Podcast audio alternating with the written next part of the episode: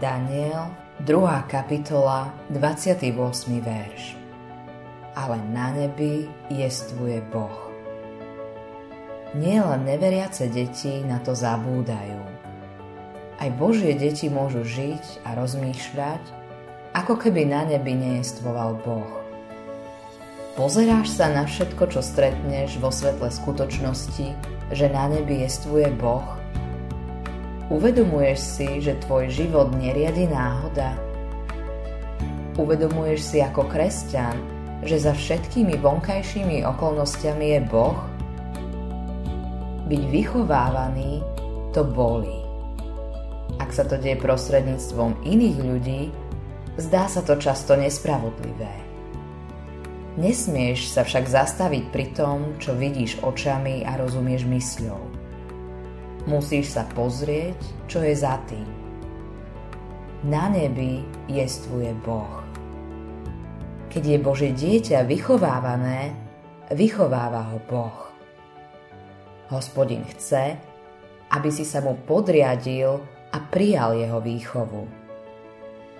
Pán sa chce s tebou znovu rozprávať. Preto na teba ťažko dolieha jeho ruka. Nerobí to v hneve. Božia výchova je výsledkom jeho lásky. Úžasná útecha uprostred nešťastia a biedy je v slove. Na nebi jestvuje Boh. Hospodin ťa môže vyviesť z akýchkoľvek problémov, do ktorých si sa dostal. Urobí tak, ak mu patríš. Hospodin je tvoj pastier.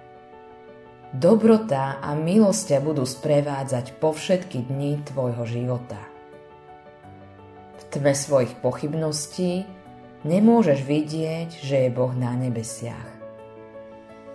Jediné, čo vidíš, sú tmavé, ťažké mraky nad tebou. Ale za nimi je Pán. Jedného dňa mraky zmiznú. Hospodin sa o to postará na nebi jestvuje Boh a vyslobodzuje veriacich zo všetkých ťažkostí. Musíš pozdvihnúť svoju myseľ k hospodinovi. Musíš utichnúť pred jeho veľkou mocou. Vždy ju používa na spasenie tých, ktorí mu patria. Urobí to znova. Zhliadne na teba. Vstúpi do situácie bez ohľadu na to, ako beznádejne veci vyzerajú. Čo skoro príde deň, keď s radosťou a výkrikmi radosti budeš volať. Na nebi jestvuje Boh.